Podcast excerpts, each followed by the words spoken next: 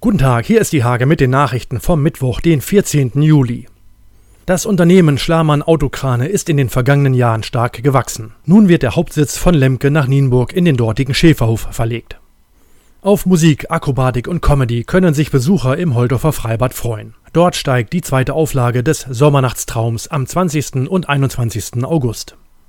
Seit mehr als sechs Monaten hoffen die Warmser auf einen neuen Nahversorger in der Ortsmitte. Nun zeichnet sich eine Lösung ab. Womöglich wird im Zentrum ein Discounter neu gebaut.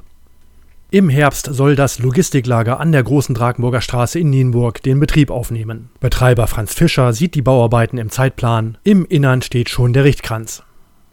Die Steimker Fußballer haben viele Kilometer für den guten Zweck zurückgelegt. Über eintausendvierhundertvierzig Euro freute sich anschließend das Kinderhospiz Löwenherz in Sieke. Diese und viele weitere Themen lest ihr in der Hake vom vierzehnten Juli oder auf w w w punkt die hake punkt de.